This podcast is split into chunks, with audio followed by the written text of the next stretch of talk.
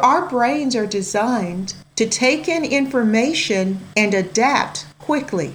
And whether they're educated or not, or just cunning, abusers have figured that out. And they will use what they know to take advantage of you.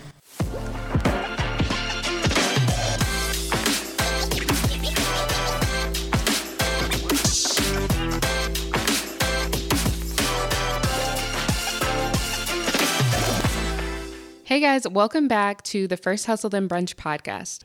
Today's episode is coming to you a little bit delayed.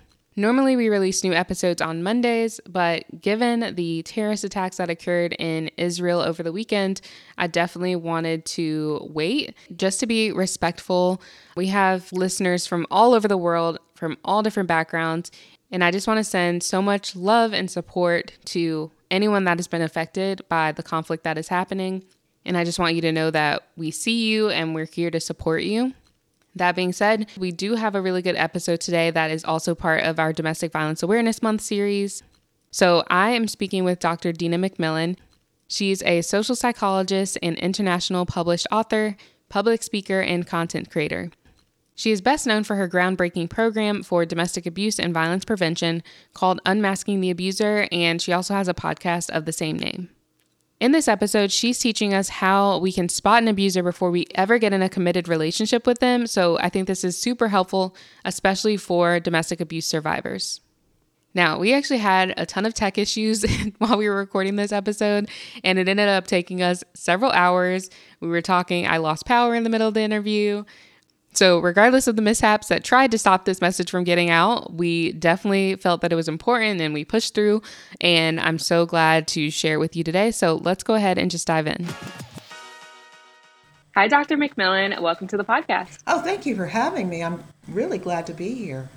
I'm honored to have you. I came across you back in April, found your podcast, I read your book, and everything was so, so helpful. I felt like you were just in my personal situation, like everything I was reading and hearing, I just kept being like, yep, that happened, that happened, that happened. I could relate to it so much. So I'm really glad to have you on. And I know what we're going to talk about is going to help so many people. So I appreciate your time. Oh, thank you. Yeah. So can you start out by telling us a little bit about how you got involved in this space, a little bit about your research, and how you kind of discovered domestic violence and how it can be prevented? Well, I should start off by saying that I'm sort of an unusual person to be in the domestic violence space. Most people who go into domestic violence are clinical psychologists and social workers. Um, I'm a social psychologist, and I need to briefly explain what that is.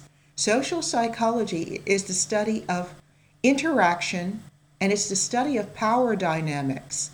So, what we look at is how people are influenced and persuaded and manipulated and coerced and indoctrinated and brainwashed.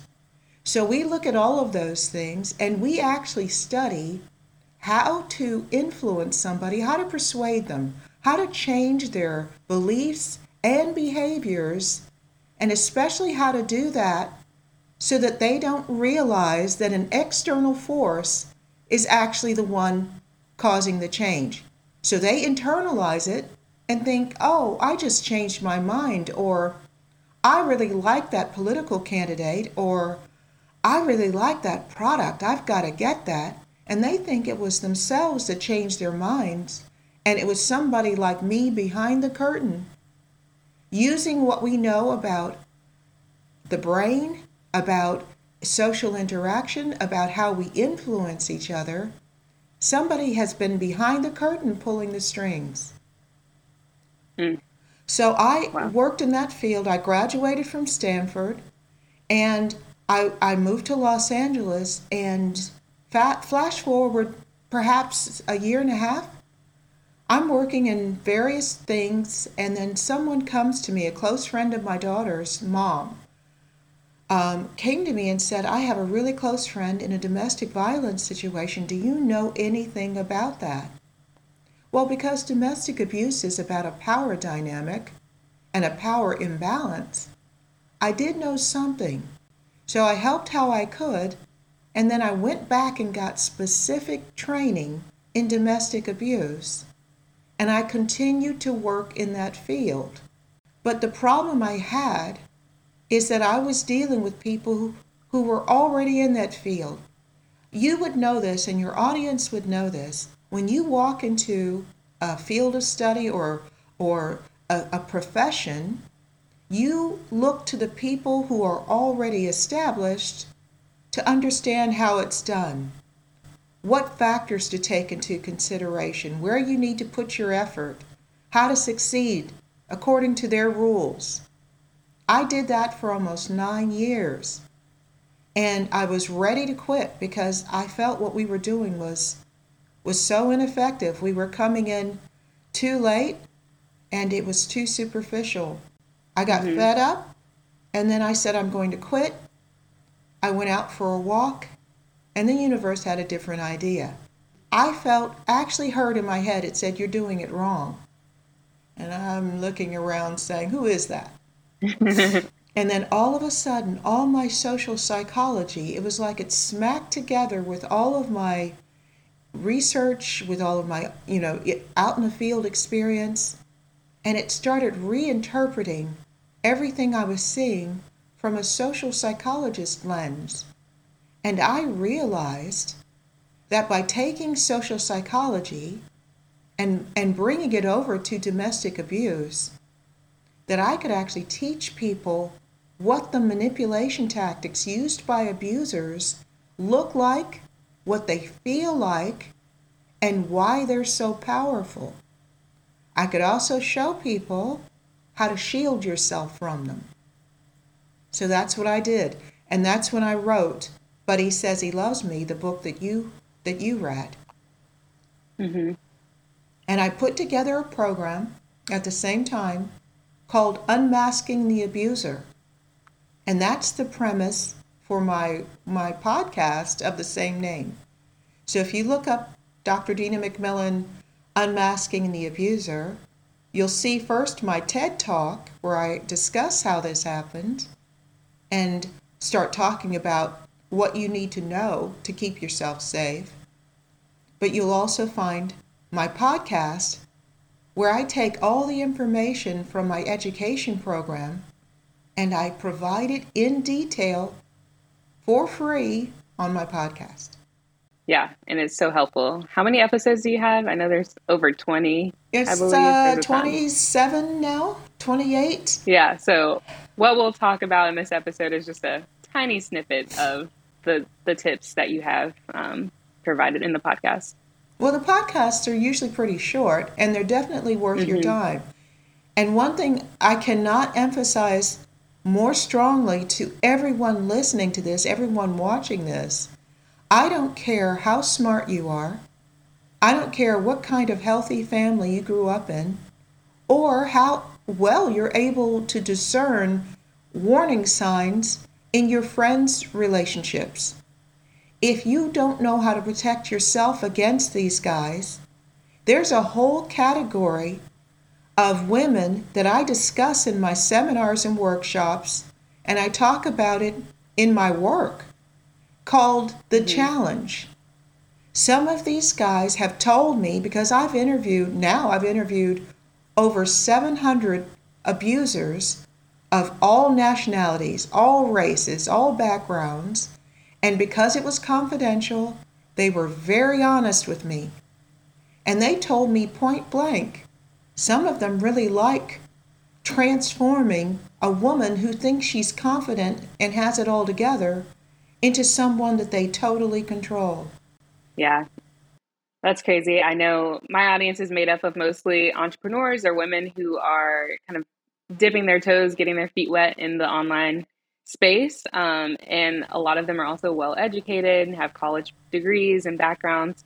So I think this is definitely important because I know, especially for myself, I never thought that I would be in a in an abusive relationship. It it didn't even faze me as a possibility. It wasn't that I thought I was, you know, invincible or that it could never happen to me. It just didn't even occur to me that it could happen. So yeah, I'm so glad that you're doing this work. I think it's super important and I think that's something that sets you apart because there's a lot of information about what domestic violence is and maybe what to do if it happens to you, but there's not enough information about how to prevent it, what signs to look out for, and that sort of thing. So that's one of the reasons why I definitely had to bring you on for this series.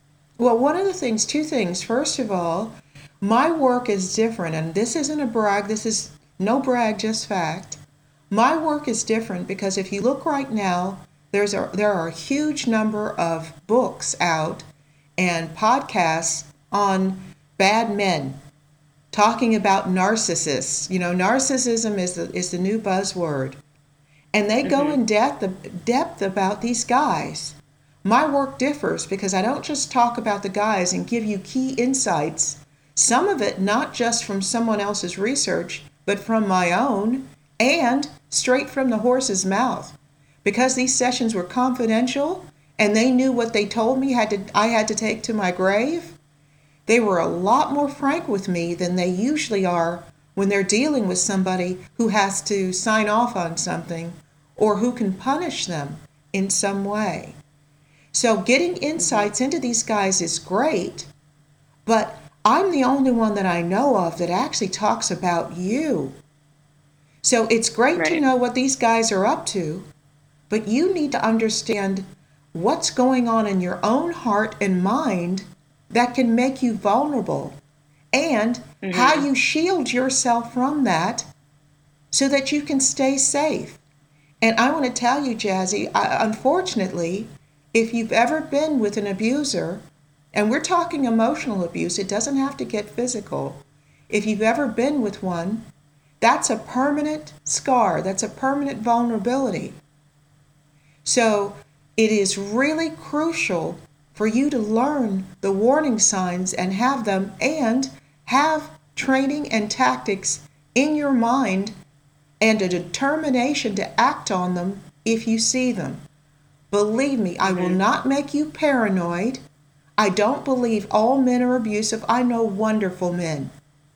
I want you to be with one of those because regardless of what you want to do with your life, you get with one of these guys, it's not going to happen. Yeah. Yeah. So, in interviewing with, you know, you said over 700 men that were abusers, did you identify any characteristics or features of them that were all pretty similar that stand out as, you know, things that people can look out for with abusers? Well, one of the problems is there are different types.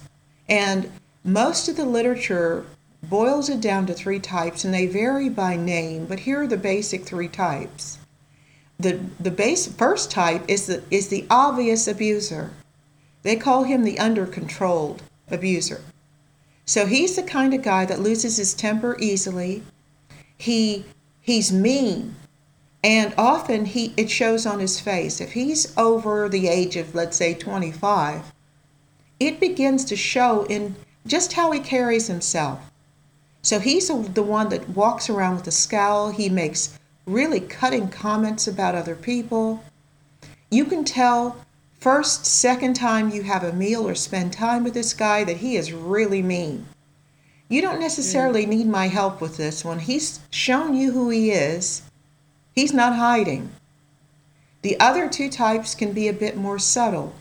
The second type, and I'm, I'm talking about Donald G. Dutton's work on abusers. He, he put the name to these. There are other people that have different names, but the same types really.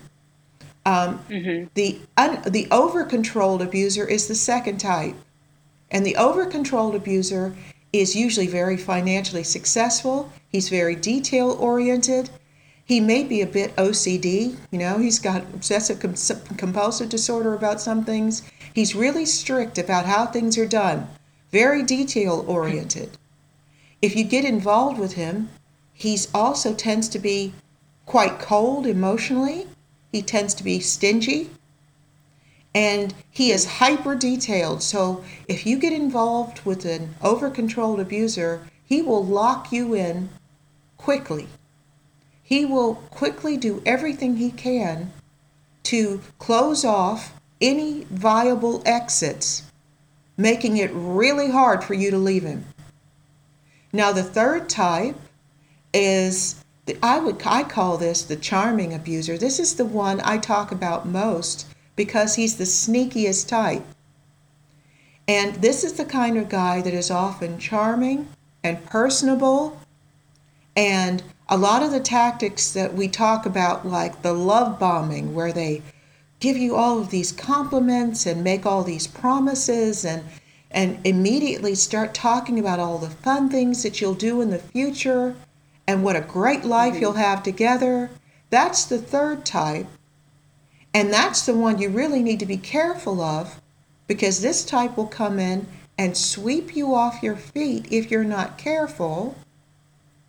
And as soon as he has you committed to that relationship, the mask will drop and you'll realize what a terrible relationship you've gotten into with a hyper controlling, mm-hmm. extremely selfish, moody man who will brutalize you emotionally and psychologically, if not also physically, whenever he's in a bad mood, and that can be caused by anything. Yeah. I guess this is another common misconception is that there's a specific type of a person that becomes an abuser. You know, you hear about abusers and they say, "Oh, I would never believe that that he's an abuser." You know, I can't I can't believe that he's not the type.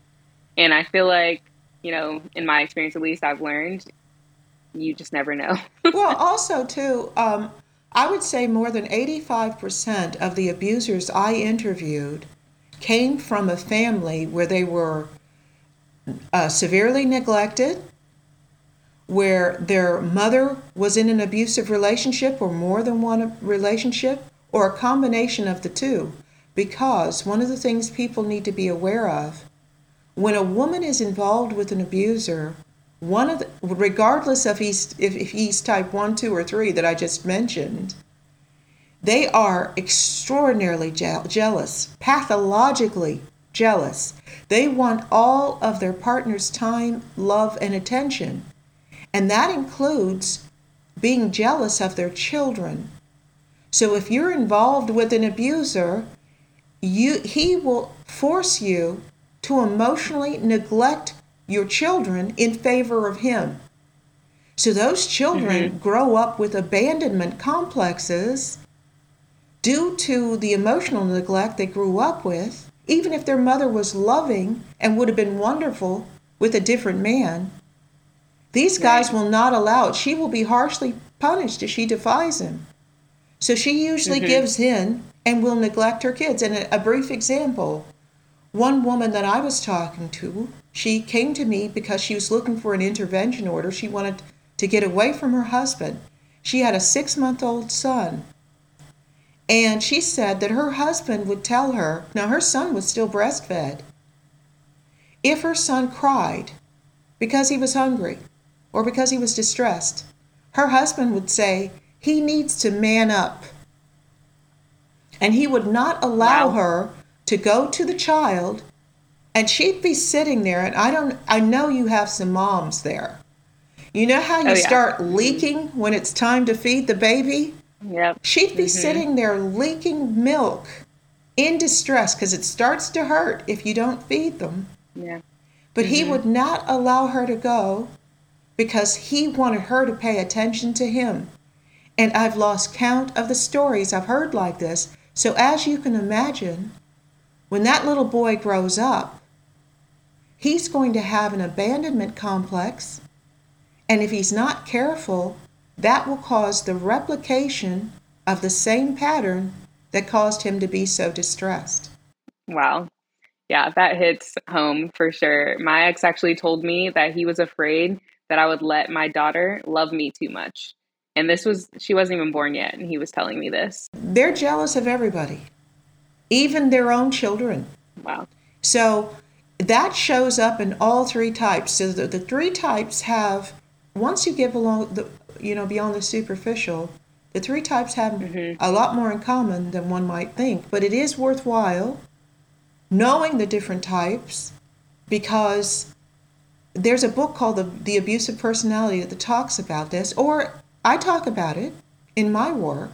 The different types of abusers. You need to know the different types because they wear slightly different disguises when you first meet them. And as I said, the, mm-hmm. The least disguised is the under controlled abuser that's always angry and has, you know, is angry at the world and it is hyper nasty and mean. But you don't need mm-hmm. me. If you are attracted to that type, you need therapy. You need to go now. You need to stay away from all men until you get rid of that. The other two types can fool healthy women. And that's mm-hmm. where I come in. Yeah. Yeah. So, what are some of the characteristics that abusers look for in the people that they target? I was actually paid by a police force, a national police force here in Australia, to put together a short little research reference. It's only 20 pages, it has photos, but it lists the selection process of abusers, what we're about to talk about now, and it actually lists a basic definition of the tactics. Okay, there are less than 25 tactics in total, and I, I list them all and describe what they're like. The selection process is important because there are basically three types of women, and abusers have a preference for one type or another. Type 1 is already primed. This is an already trained woman. She comes from a, a very traditional background or a farming community or somewhere where there were very strict sex roles and the male was in charge and there was no quibble about that. The second type is the advantage. A lot of women want the pretty woman experience. They want to get with Elon Musk, okay? Um, hmm. they have no money, no education, but they want to get with a guy that's like super wealthy, jet setter, super successful. Well, guess what? If you get with a guy like that, if you're with a guy like that, since he's bringing everything about your lifestyle, he gets to make all the rules. So it lends itself to an emotionally, psychologically, and financially abusive relationship. So that's type two, a guy who looks for an advantage. Um, mm-hmm. Even if he doesn't have huge advantages, I talk about what he'll do to broaden the gap between you, to widen the, advan- the advantages, at least in your own mind, again, so he can gain complete control over your life and your lives together. The third type is the challenge. And one of the things I, I will send you in that document is a list of tricks used by abusers who like the challenge. In order to get someone who's smart and savvy and has it together, in order to get a woman like that to get involved with him. And one of the, I'll give you a couple of examples. One of my favorites is Harry Helpful. This is the guy that comes along because you're overwhelmed and he is always there to help you with something. You start talking to him because he's he'll do this for you, he'll do that for you. But he's using that as a trick to get into your life. Um, and another variation on that is when he becomes your your your staunchest ally. Um, he becomes the person you go to with problems and he always he tells you all the time oh you are so right they don't appreciate you so these can seem like good things they are actually warning signs and i will list the ones that, that are there that i've seen over and over again realize i have interviewed in depth more than 5000 victims and survivors from across the world I work across the world. I don't just work in the United States. I work in mm-hmm. the in the UK, in England, Scotland, Ireland. I work in New Zealand. I live in Australia. I work here. I live. I work in Canada. I have I have people because I have a book. My book, but he says he loves me, is printed in Spanish. I have people contacting me, and I've done work with people throughout the Spanish-speaking world, including Spain and the English speaking world, including places like the Philippines and South Africa. So I'm not just talking about one race, one group, one mm-hmm. nationality. The good news is they all use the same tactics.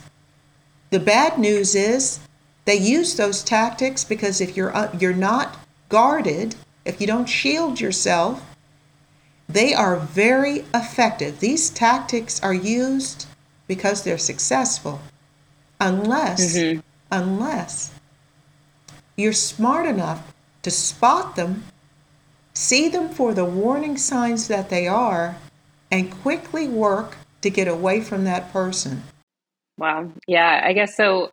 What are some of those tactics and strategies that they use, especially at the beginning of a relationship? Because we talk about prevention. So, what are some of the strategies that they use to, to trap women? And then, how do those tactics evolve as the relationship goes on?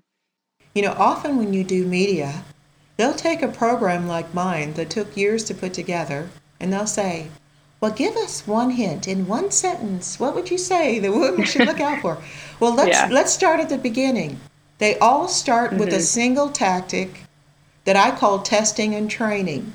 And it's actually two parts. Testing is that they will do things, they will push up against your boundaries to see how you react. One of the simplest ways let's let's this is describes so many people.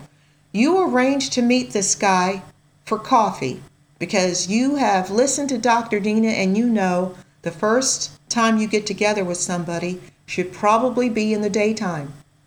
Remove all sexual expectations meet him in the daytime meet him somewhere public so you arrange to meet for coffee on, on saturday or you meet for brunch on sunday at 11 a.m you get there a little early because you don't want to be late. You want to see if there's a line. You get there 10 till 11. He texts you and says, Oh my God, emergency. My car's not working. My boss called me. He has some valid excuse.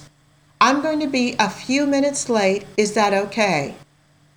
And you want him to like you, so you're like, Oh, sure, that's fine. 10 minutes after 11, he texts you goodness, this was more complicated than I thought. I'm getting ready. I'm on my way now. Use text back, okay, I found a place to sit. He walks in 30, 45 minutes later. He, you've just passed your first test. You didn't leave. Mm. You were nice about it. You let him waste your time. You made sure you had everything in place to be there on time, and he was able to push against that, and you stayed. Then he gets there, and you have a seat, and he's like, Oh, this is really noisy. Let me see if I can get us a better place. So he'll try to move you somewhere else to see if you'll go. You're trying to be nice. You don't want to come off angry, bitchy, right. Mm-hmm. demanding. Mm-hmm. So you're like, oh, okay. so he physically moves you somewhere else. And social psychologists will tell you the importance of somebody getting you to actually move somewhere. It is, if you study cults, one of the things they'll do is get you to move around the room. Physically moving you is an important tactic. So then you get there, you're ordering food. He'll say, you know, this is one of my favorite places. They have a dish that I love. Will you want to try it? Mm-hmm. And you're like, okay. Now, it doesn't matter the specifics. What matters is if you look back on this date, you realized that there are several situations where he changed the rules at the last minute or asked you make a compromise and you did it. Mm. Now, what's the danger in that? The danger in that is that your brain is listening and watching what you're doing. The subconscious part of your brain, the part that chooses your partner. And if you allow this guy to move you around like a chess piece, your brain has put him in a category called authority over me. so pretty soon, he'll be able to tell you to do things and you'll obey him. And you'll ask yourself later, when did he become the boss of me? Yeah. Well, he started really early. Mm-hmm. And if he's the third type of abuser, He's probably charming. So he'll make it sound like he's being easygoing, charming, accommodating. He'll smile. Oh, you have to taste this dish. And he's got this gorgeous smile. He flashes at you. He's totally hot and he knows it. So you keep accommodating him and he becomes an authority in your own mind. Wow. And that is the test. He's testing you, but at the same time, by moving you around, he's training you. So, also included with this, he will ask you questions that are too intimate for someone who's still a stranger to see if he can get you to tell him. If you give in to him, every time you give in to him, he will give you a reward of some kind, whether it's long, approving looks, whether it's really nice compliments, whether it's promises about, oh, I should take you to this great party with these movers and shakers. They'd love you. Mm-hmm. It, whether it's something like that about the future, he's going to reward you every time you comply. And every time you put your boundaries up, he's going to punish you. He's going to start looking at other women. His, his nonverbal behavior will become more distant. He will just, he'll detach. He won't make promises. Or if he said we should do something, you bring it up again and you're like, he'll be like, well, let me double check to make sure that'll be okay with those people. Mm-hmm. So this happens from the start. By the time you consciously notice it without my help, by the time you consciously notice it, you're probably pretty well trained by this guy. Yeah. Not because you're stupid, but because you have a human brain and this is how the brain has been, been designed. It is your, our brains are designed to take in information and adapt quickly. That's how it's designed. Mm-hmm. And whether they're educated or not, or just cunning, abusers have figured that out. And they will use what they know to take advantage of you. Yeah. Yeah, it's amazing how subtle it is. And then something mm-hmm. else that stood out to me, um, I believe I read this in your book. You were saying that they kind of study how to be a leader. So they'll read books on leadership and how to influence people. And that's something that I would find attractive, honestly, because I'm like, oh, yeah, you know, this person's trying to get their life together, do better in their career, or something like that. And, you know, it's easy to see how they can use those. Like, I can remember books that my ex was reading, you know, and just how he used the things that he learned in that book on me as well. Absolutely, and and the thing is, and here's a, a problem: abusers have always come at all intellectual levels. Mm-hmm. I've had when I've done training, I was actually hired by a, a small city in Australia to train in my workshops everyone who worked for the city in any capacity. The mayor, uh, they had a female mayor who came twice. Okay, but so I had everything from crossing guards to preschool teachers to uh, executives and social, you know, the people working in the social work space. Mm-hmm. Everybody came at different times. And it was really jarring to talk to the preschool teachers who, when after we went through the tactics, said, Oh my God, we're seeing a lot of these in our preschool kids who come from abusive homes. Wow. Yeah. So these guys learn how to manipulate early. What I'm talking about, again, requires cunning, it does not require genius. So he doesn't have to be super smart. And one of the things that's available now, too, even if you're not somebody that reads a lot, these courses on you know getting to yes and all, and the books the courses all of them are available in YouTube videos, seminar, online seminars. They're available in audio books. And having something you read reinforced by something you hear makes it extra strong. So, one mm of the things I recommend to people, including you, Jazzy, you've read my book and you know my book, the book isn't very long. I made it that mm-hmm. way so you could get through it quickly. I wanted to give you the core information. But what I also did, and what was released in July, and you'll find it on my website, you'll find the audio version of my book that I just released. And I feel like I was pretty clever with this because Jazzy knows this from reading the book. I wrote the book in two voices. The left hand page is in the voice of an abuser as he tells other men, This is how you train your woman. And what is there is very realistic.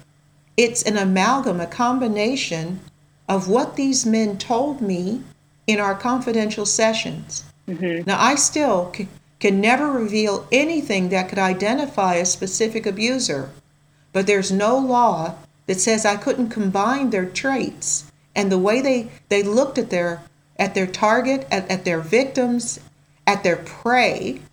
There's nothing that said I couldn't combine it and make that information available. So that's what I did. So I have the voice of a male abuser on the left hand page. On the right hand page, it's in my voice as I explain this is what it looks like. This is this is why it works. So what I did was again because the angry, nasty, sinister abuser, you don't need my help to identify those guys. Mm-hmm. But the other two types you may. They can be suave and charming and successful and you just wouldn't look at them and know how abusive they were. Right. So I actually got an actor. I was unpacking in my house here in Brisbane, and I streamed one of my favorite shows, which is a British TV show called Foyle's War.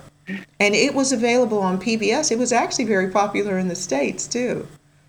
Um, and I'm unpacking just listening to it because I've watched it so many times. I know what scene it is just from listening. Mm-hmm. And one of the main, one of the three main characters started speaking, and I stopped and looked up. And I said, I wonder if he can flatten his British accent a little bit so Americans could understand it.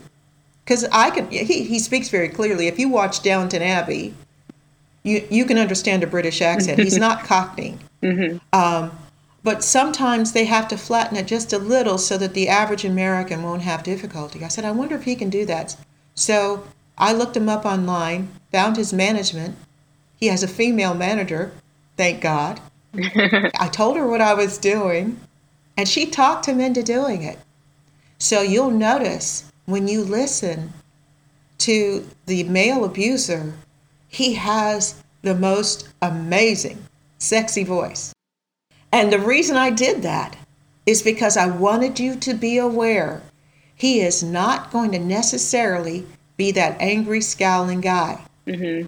He could be a guy with a smooth, suave voice, you know, sounds like radio, you know, somebody that sounds like Barry White or something, you know, ha- knows all the right things to say. Mm-hmm. But I, the poor guy, he's, I've watched his work for years because, of course, I work in the UK too, so I've watched his work for years. Um, we met via Zoom before he recorded, and I was totally fangirling although he won't find out unless he listens to this podcast because I was acting all cool like I didn't know, you know. Yeah. But he's he's a Shakespearean trained actor, so he's a brilliant actor. And I think I traumatized him. so because he's like, do guys really think like this? Do right. they really act like this? And yeah. I was like, well, well, he's been married for a long time now. I know why. Um, I'm like, it's a good thing that you don't know that this is true, but I right. promise you it is. Mm-hmm. The way they think about their partners and their targets, I call them targets. When they're going after you, you're a target, you're their prey. The way they will design how they'll do that is so sinister and devious I would be sitting there doing, you know, the professional nod. All of you professional women, you know the nod. when somebody tells you something totally shocking, you've been trained to just have a non judgmental face and you just nod. Inside, I was going, oh my God. I'd have goosebumps on my arms. So you need to know how these guys think, but as much as that, you need to know how you think. Mm-hmm. Yeah, also, I want to ask you too about remorse and whether or not they felt anything when they're telling you this. Do they really, really get like the impact of the things that they've done and say? I just like, is there any remorse at all? Um, if he is actually an abuser, I'm not talking about a guy who came from a family where he has a few bad traits, Mm-hmm. who wants to get better. I'm not talking about those.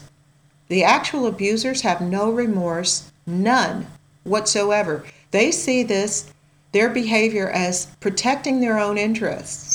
Yeah. So they have no remorse. And in my new book, I released a, uh, another book in July as well. July was a busy month for me. Congratulations. So last, thank you. So in July 2023, I released another book called Fascination with the Devil Why Women Love Emotionally Dangerous Men. And I don't only talk about abusers, I talk about cheaters, I talk about commitment phobic men. I talk about men, the kind of men that come in and try to sweep you off their feet, off your feet and then mm-hmm. disappear. I talk about rebels, the kind of guy you get involved with because there's a part of you that wants to shock your parents or to, you know shock your mm-hmm. friends. I talk about those, and I do talk about abusers, but I call them hostile victims because they always feel sorry for themselves.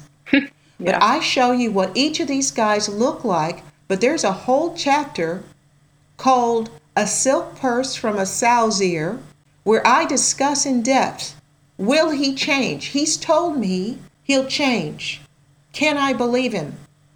And in that short chapter, I describe what someone does, says, and how they behave when they sincerely want to transform themselves so that you can do a mental checklist to see if he is genuinely willing to change, if he's putting the effort into change, or in more than nine times out of ten, if he's just using it as a gesture to keep you from leaving or to get you to come back. Hmm. So you need to know that because I do believe people can change. And in fact, in Fascination with the Devil, the last chapter is called Ending the Fascination. So the whole book is about teaching women to fundamentally change your taste in men. Because it doesn't help for me to teach you how to attract a really good man if you're not really attracted to that type. If you're mm-hmm. still wanting the bad boy, if you're still wanting the guy that's promiscuous and that you have to worry about him cheating, if you've gotten into what they call in social psychology a fixed action pattern, where you have a way of doing things that as soon as you get a stimulus, as soon as you get attracted to somebody, you go into a way of behaving that keeps leading you into trouble again and again and again. Mm-hmm. That's called a fixed action pattern. I show you how to alter that, how to put a new direction into your into your heart, not just your mind, into your heart. So you actually desire a man who will cherish you and love you back, a man you can trust. Yeah, I love that. I'll definitely have to check that one out. So, I know you mentioned that jealousy is one of the main traits of men that are abusers. And I also know, especially from experience, that control is something that these men really want to have over their victim. Is there such thing as a healthy amount of control or manipulation in a relationship? And how can people tell when it crosses the line to become more abusive?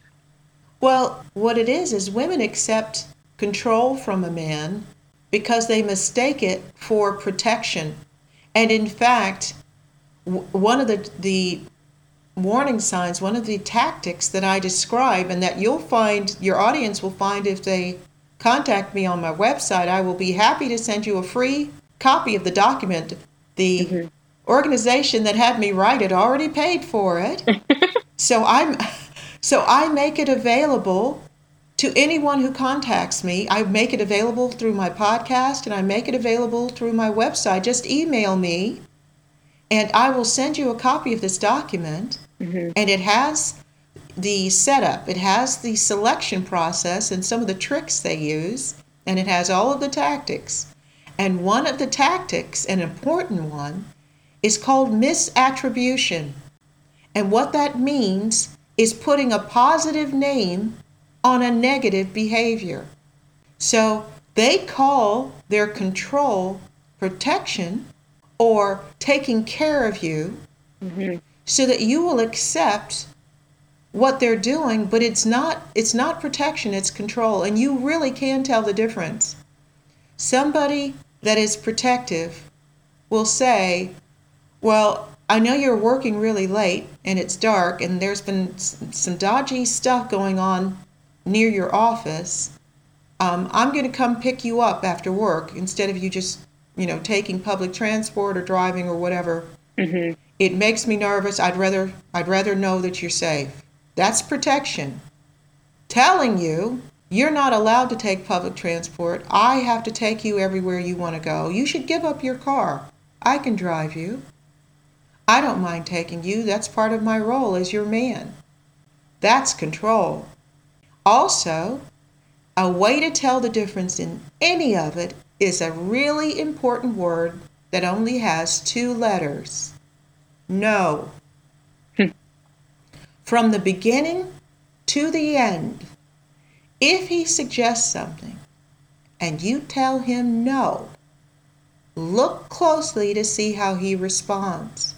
Now, when he's still trying to lure you in, he'll probably catch himself after he reacts. But if you watch him, you'll see that flash of rage on his face before he gets it under control. Because this guy believes his partner is his possession, is a thing that does not have the right to say no. Mm. Another warning sign look for how quickly they try to move. Abusers are very uncomfortable in relationships where their target, because you're still a target if you're not their victim yet, where their target still has the ability to walk away. So they try to get their, their target locked into that relationship as quickly as possible. So look at speed. How quickly does he try to get you to make future plans with him? How quickly does he start calling you his girlfriend or his future wife? Mm-hmm. How quickly does he propose or ask you to live with him? All of this shows up super early, saying things like, Oh, we'd have beautiful kids. Oh, if you and I were married, we'd live in this great neighborhood. Does he talk about the future too much and he's still a stranger to you? This is all going to be happening within mm-hmm. the first six weeks of getting to know this guy. Wow. But be careful for misattribution. Mm-hmm. Misdirection is also, I have I call them les mis because there are two of them. There's misdirection where you start noticing the warning signs, so he distracts you by turning your attention away to look over there. So he makes you a huge promise, he buys you an expensive gift, he takes you unexpectedly away for a lavish weekend. He gets down on one knee and proposes. So he's going to do whatever he can to keep you from really tracking those warning signs that he cannot help but, but demonstrate. Mm-hmm. So that's one mis, misdirection. Misattribution is the other. Yeah. For every negative thing he does, he will have a very well scripted and smooth explanation for why it's not really a bad thing. Mm-hmm. It's up to you to be too smart to buy it. Yeah.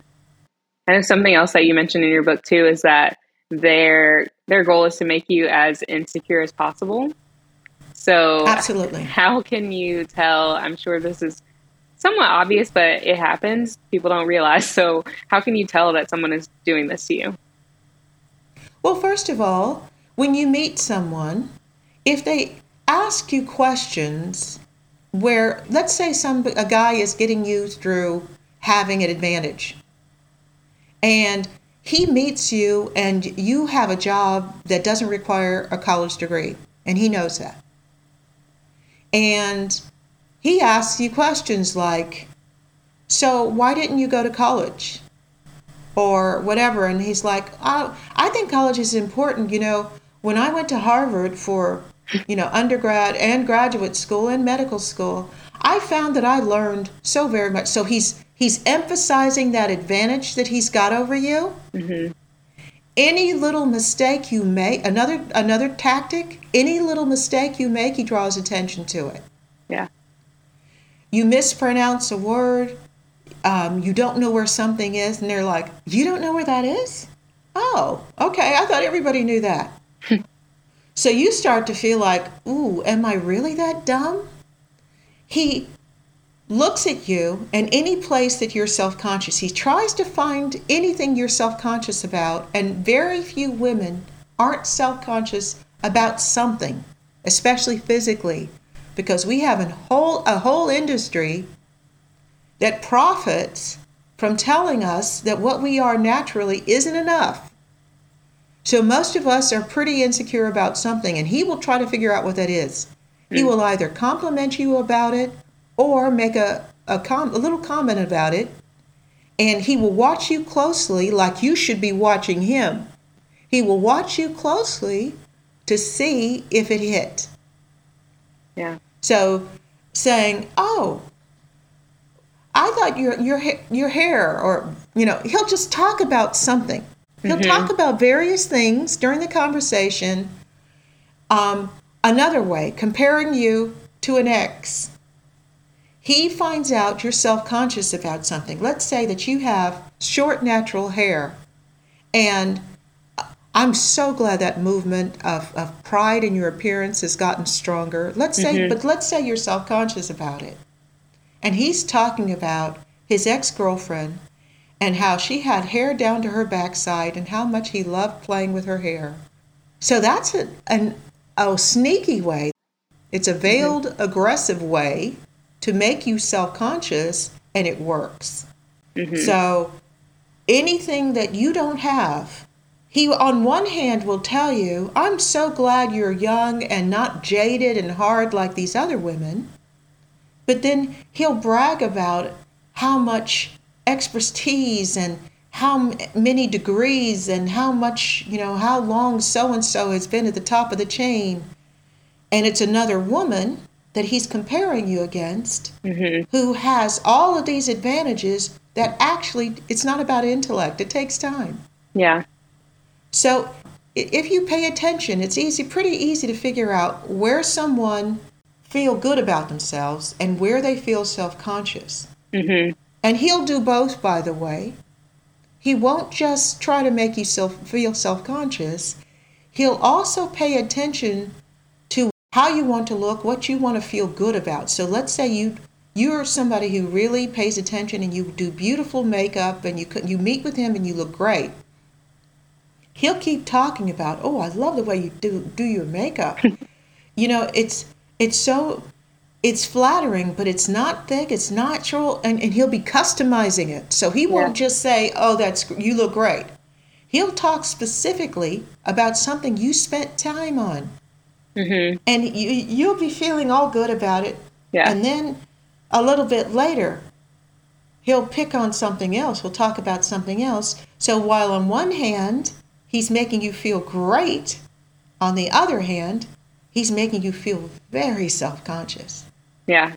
Yeah I, th- I think that's the hardest part because you keep going back and forth. You're like wait he's so nice to me sometimes and then he's mean to me other times and it's so confusing. But the problem is the human brain. The mm-hmm. problem is when when when you get what they call intermittent reward. So it's an unexpected reward and you can't tell when it's coming. That actually will bond you to someone more than if they are, you know, just moderately nice the whole time. Wow. Yeah. So you have to watch out for the brain processes and you have to put a circuit breaker in there, like I talked about with the fixed action pattern. You have mm-hmm. to put a circuit breaker in there. You have to understand my brain loves intensity. And if I if this guy's offering me intensity, there's a part of me that's going to be drawn to that. But I don't want intensity that includes destruction. I don't want the kind of intensity where I can't trust him. Mm-hmm. So I'm going to be smart about this and I'm going to get away from him before I get attached to him because it's only going to get worse and the negative side is going to grow the more time yeah. I spend with him. Mm-hmm. Yeah. Wow. That's that's really fascinating. I know I keep throwing all these questions at you, so I'm going to give you one more. gaslighting. Gaslighting. Can you talk about what it is for anyone who doesn't know, but also like why this is such an effective strategy and tactic for abusers to use? Well, the term gaslighting is based on a movie from the 1930s, Cold Gaslighting, where a man had a, married a wealthy woman and he wanted to get control of her estate. So he convinced her that she was insane. That was his goal. He tried to convince her she was insane. So gaslighting in, with regard to abusers means convincing you that something didn't happen the way you remember. It can be a positive thing that happened. You guys did something wonderful together. You mentioned, oh, that weekend we went to Colorado was fantastic. What are you talking about? We never went to Colorado. Often, though, what will be gaslit is something he did that was terrible. Mm-hmm. So, just like that old song, It Wasn't Me, they will actually try to convince you no, I never did that. I wouldn't do something like that. And they'll make it sound so convincing. And there's multi stages to it. They'll first try to deny it, say it, oh, that didn't happen. They'll try to pretend it happened in your past, and you're just kind of having a, a, little mental breakdown and bringing that forward. Mm-hmm. They may even try to convince you it was you that did it to them. Yeah. So basically, gaslighting is changing your perception or attempting to change your perception of what occurred so that it benefits them and harms you. And some of them are very, very good at it. I remember a female abuser I was housemates with.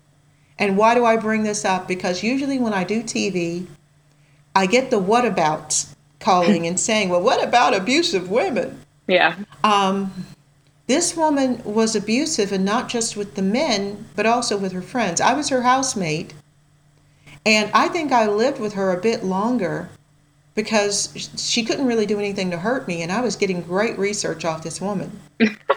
we we we actually had she brought a friend over, and we had a nice dinner, and we were talking, and she didn't like the fact that the woman was asking me questions, and it took attention away from her. Mm. So she just said something really mean and rude out of the blue. And I handled it at the time because I don't believe in making a scene when there are other people there. The next day, I said, I really didn't appreciate you saying that. She's like, I didn't say that. I said, Yes, you did. She said this and you said that.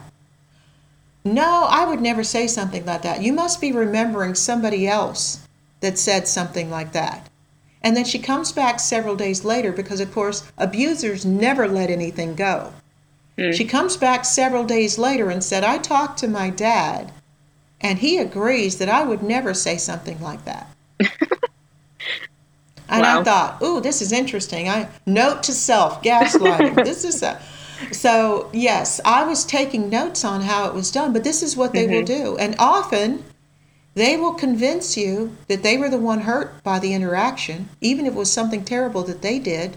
So you end up comforting them.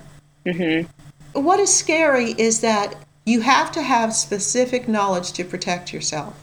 As I mentioned, I worked in domestic violence in both in the United States and Australia for years. And every program I came across, no matter how many awards they had on the walls, was all teaching the same thing, and it wasn't keeping women safe. I know about these things because I study something very specific, social psychology, that looks at how people are influenced, persuaded, manipulated, coerced, indoctrinated, brainwashed. Mm-hmm. That is specific knowledge. So the fact that you didn't know this for the audience, if you didn't know this already, or you knew it a little but couldn't put your real finger on it, get the whole list of information. Because working around the world, I was only fi- able to find 25 tactics, and that includes the honorable mentions like gaslighting mm-hmm. and like another tactic called flying monkeys. now, now you have to explain that one. Flying monkeys is an interesting tactic. That's part of the honorable mentions. It's not used quite as often as the main body of tactics. But flying monkeys is using other people to attack the victim. Mm. So it's linked with allies. So, what I talk about in my work is that often when you get involved with the charming type of abuser or even the the over controlled abuser who's really cunning and devious, they will work hard to make allies of your loved ones, your workmates, whatever. They will do things for them, they'll say things for them, they'll be there for them. They'll be so charming. And they're doing it so that they gain credibility, so that when you come back later and tell these people what he's up to, you will not be believed. Mm. And it's often combined with flying monkeys, where they will get these people alone, especially once they've done something for them, and say, you know, you're so nice. I just wanted to mention something. She's doing, I'm having a bit of trouble. Can you give me some advice? She's doing X, Y, and Z. Mm-hmm. And what he's mentioning is actually stuff he's gotten up to, but he's blaming it on you. And that's a flying monkey where he's undermining you in a very fundamental way. He's not just making a, an ally of them, mm-hmm. but he's undermining you behind your back so that he's will be able to use other people to attack you yeah. if you ever try to hold him accountable. Wow. These tactics man. I'm i but they're so, so universal. Yeah i'm so glad that you did this research and that you're sharing all of this because when you're in the situation you don't really see it obviously and now you know being out of it i'm looking back and i'm like wow this stuff is so obvious. At the same time i don't have a name to put to it but yeah hearing you describe all of these things. I'm like yep yep that's exactly what happens that's exactly what happens. So i'm glad that you're sharing this because i know it's going to help so many people. Well one of the things i do also and one of the things i'm going to be doing with online classes on my website i'm going to take fascination with the devil even further Mm. So I mentioned that the final chapter is called Ending the Fascination. So I really talk about, all the way through though, I talk about what you can do. It's not just about him, it's about you. How can you change your taste fundamentally? And I'm going to take that even further with online classes that I'm going to make available on my website. So we're going to have online classes. We're going to go through what you need to do. But one of the classes is going to be on how to differentiate between a charming bad guy and a genuine good guy. Uh, yes, definitely need that. Once you know, well, first of all, let me give you a hint. I'll give one away for free because the courses are not going to be expensive. We're talking mm-hmm. about like the cost of going to the movie and getting a popcorn. I want the information out there. Mm-hmm. But unfortunately, I do have to pay a mortgage. So I yeah, you deserve to be compensated for this work for sure. And it takes, you know, my the people I pay bills to don't accept the fact that I do good work for the community. They actually want to get paid, but uh, I won't charge very much because I want to make it available, no matter who you are. We'll talk mm-hmm. about how you can differentiate a good guy from a bad guy, and one of the ways, early on, is when he wants to move seats or he wants you to try something um, you smile and tell him, I'll try that next time, but I've really been looking forward to this dish that they have because it's too hard to make at home. I only get it when I go to restaurants.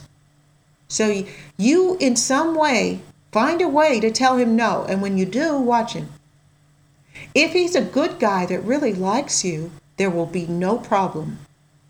If he's an abuser trying to control you, he'll flash disapproval, he'll flash anger, and then you'll see him breathe through it because he doesn't want you to see how easily he's enraged. So that's something you can tell from the very beginning.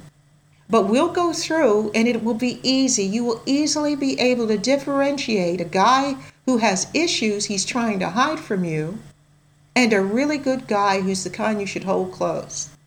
Now, I want people to contact me because right now I am actively seeking to prioritize what my online classes should be. And I'm asking my podcast audience, I'm asking your podcast audience, I'm asking people mm-hmm. who buy copies of my book to contact me on my website. So the website is www.drdinamcmillan, D-R-D-I-N-A-M-C-M-I L L A N, all one word, all small, dot com. So just contact, and you can just, if you put Dr. Dina on Google, it'll spell my whole name in case you didn't get the spelling. And it'll show you my website. Go on my website, there's a place where it says contact me. And I want you to contact me and tell me what sort of online courses you'd like me to do. These will be one to two hours. They'll be very inexpensive. And I have every intention of giving you the benefits of my extremely overpriced education and all the research that I've done.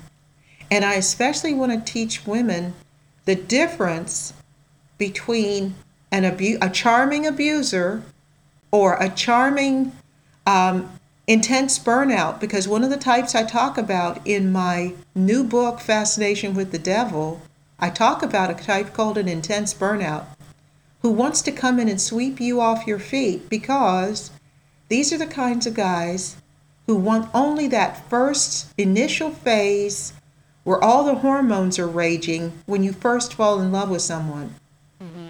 So as soon as their bodies start to adapt, as soon as the love goes into a new phase, they're gone with no notice, and you never see them again.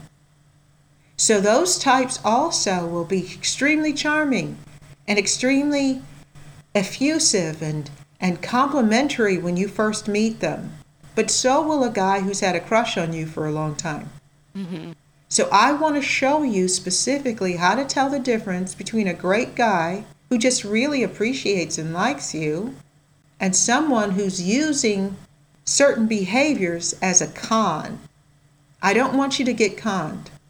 And one of the first ways, a first, the initial screening with the abusers, it won't necessarily help you with the intense burnout, but it will help you with the abuser, is when he suggests something, be nice about it, but tell him no. He wants to move seats. You say, you know what, I really like it here. He puts off, he's late twice, so he's made the appointment for you guys to get together. He says something's happened, I'll be 10 minutes late. It's a half hour later, he still hasn't shown up. You send him a text and you say, "Look, I had something that I have to do afterwards. Let's let's get together another time." Mm-hmm. So you tell him no. You put up a boundary and see how he behaves. Because abusers do not want you to have any boundaries. He asks you for intimate, intimate information and you don't tell him. You say, look, I'm not, I don't know you, maybe when we've been together for a while. Or jokingly tell him, okay, I'll tell you that after we're married. or I'll yeah. tell you that after I know, I've known you for a while. I'm mm-hmm. just not comfortable sharing that yet. Another tactic that abusers use is I call marathoning, where they try to make every interaction last as long as possible. Hmm. So if you go out with them at night they don't want you to go home. They try to talk you out of going home. They contact you on the way home. They want to chat to two or three o'clock in the morning. Now, they do it for two reasons. One, because they're very intense. That's just how they are. They fixate. But also, they probably read up on controlling methods. And when we have really long contact with somebody, it builds something called artificial intimacy where we feel like we've known them for a long time and that we know them well. Hmm. So they can often get you to admit something. They can ask you an intimate question and you'll tell them the answer at 3 a.m. when you wouldn't if you if they'd asked you earlier. Yeah. Or they'll get you to commit to something. Oh, you know, I'm going to the Bahamas in in, you know, 3 months. Do you want to come along? And You've been talking to this guy for six hours. You feel like you know him. You're like, yeah, I'll come along. But he's going to really hold that, hold you to that. And you've also built up future orientation with him. You've started building a future with this guy, which is dangerous. You don't know him yet. Hmm. So keep your boundaries, keep the time limited that you interact with him. Um, don't change plans to be with him. If he tries to give you any kind of technology, don't accept it. And hmm. that sounds bizarre, but yeah, especially these um, days, this day and age. Well, even before this day and age, I mean, ten up to ten years ago, they started building stalker apps. Hmm. Now you don't even need that. I know with iPhones, you can you can kiss an iPhone, and they will share information with each other. Mm-hmm. He will try to give you something where he can keep track of what you're up to. Don't let him do it. Don't let him change the ringtone on your phone. So there are things you can do. Don't always answer if you're busy. There are things that a regular guy who just likes you will accept and an abuser won't. Keep your boundaries. Don't be ridiculous. You know, oh, it's yeah. One minute after the time I've given to you, so we have to. Don't be silly. Mm-hmm. but have firm boundaries that you maintain and don't let him just take advantage of you because, as I said, the testing and the training, remember, it's not just him training you, you're training your own subconscious mind with regard to this man. Yeah. So if he becomes a recognized authority in your own mind, you'll find yourself complying to what he tells you, and you won't realize when you gave him your permission. Mm-hmm. And a good guy just won't ask. A right. good he won't even try. He'll be too insecure because he likes you too much. That makes sense. Yeah, that's a really good tip. So we'll wrap it up with this one question I have. Um, first, I want to mention there was a quote from your book that really stood out to me, and I saved it. So I'm going to read it, and then I have a question after that. So it was Once you know you're not going back, your brain can remove the mental anesthesia that allowed you to endure living with him. Oh, that hit so hard. it's like, wow, mental anesthesia. Wow. Um, so what would you say to the women that are listening to this episode and they might be feeling bad, maybe feeling a little bit down because they realize that they kind of let someone manipulate them, take advantage of them in some way, and they kind of miss these signs and maybe they feel a little bad about that? What would you say to those women? Because I know now, especially after reading your book and listening to your podcast, like it wasn't my fault. You know, this is all about what he was dealing with and you know now i know the signs to look out for. But yeah what would you say to those those people? Well first of all fascination with the devil is a bit different because I, in that i actually talk about my own experience falling in love with a guy who was not worthy of any of my attention. So why do you think i write this stuff so well? I've been there i've done that and i certainly got the t-shirt so there's no judgment in anything I do. So for all of you, don't feel bad. Mm-hmm. We have been, one of the things I also explain in Fascination, and I also talk about it in my podcast, how the cultural norms that we've been brought up with actually don't just prepare us for this, they actually promote this. Yeah. They promote a vulnerability, they promote bad taste, they promote not protecting yourself. So if you have been conditioned a certain way and it worked on you, welcome to humanity. It worked on most of us. I'm just using what I've learned to help get get us out of that that chasm, to help us climb out into the light where we can have healthy relationships, where we can be we can love ourselves and be with someone who loves us be with a man we respect and love and desire. Mm-hmm. But we have to make a conscious decision to do it because our broader culture will not do it for us. So, with regard to the mental anesthesia, that's more of what I talk about with regard to the brain. Our brain will do anything to keep us functioning. So, when we're in a terrible situation, and we feel we can't get out of it, our brain will adapt to it. It will soften the impact of the pain we feel. It will it will actually it's like wrapping everything up in cotton wool mm. so that we can withstand it and keep going. Mm-hmm. But once we know we're going to be free, it takes the cotton wool off because feeling everything the way, the way you really would feel normally will motivate you to keep going and to not go back. Yeah. What is really important is that once you recognize that a relationship is unhealthy, once you recognize, like I said in Fascination, I show you exactly what people who are going from the studies of people who have fundamentally changed themselves, we find out what it takes to do that. if you love someone who's been really bad for you and he says he's going to change, find out whether it's he's telling you the truth or not. And believe me, and by the way, he could be lying to himself as well. Mm, yeah. It doesn't matter.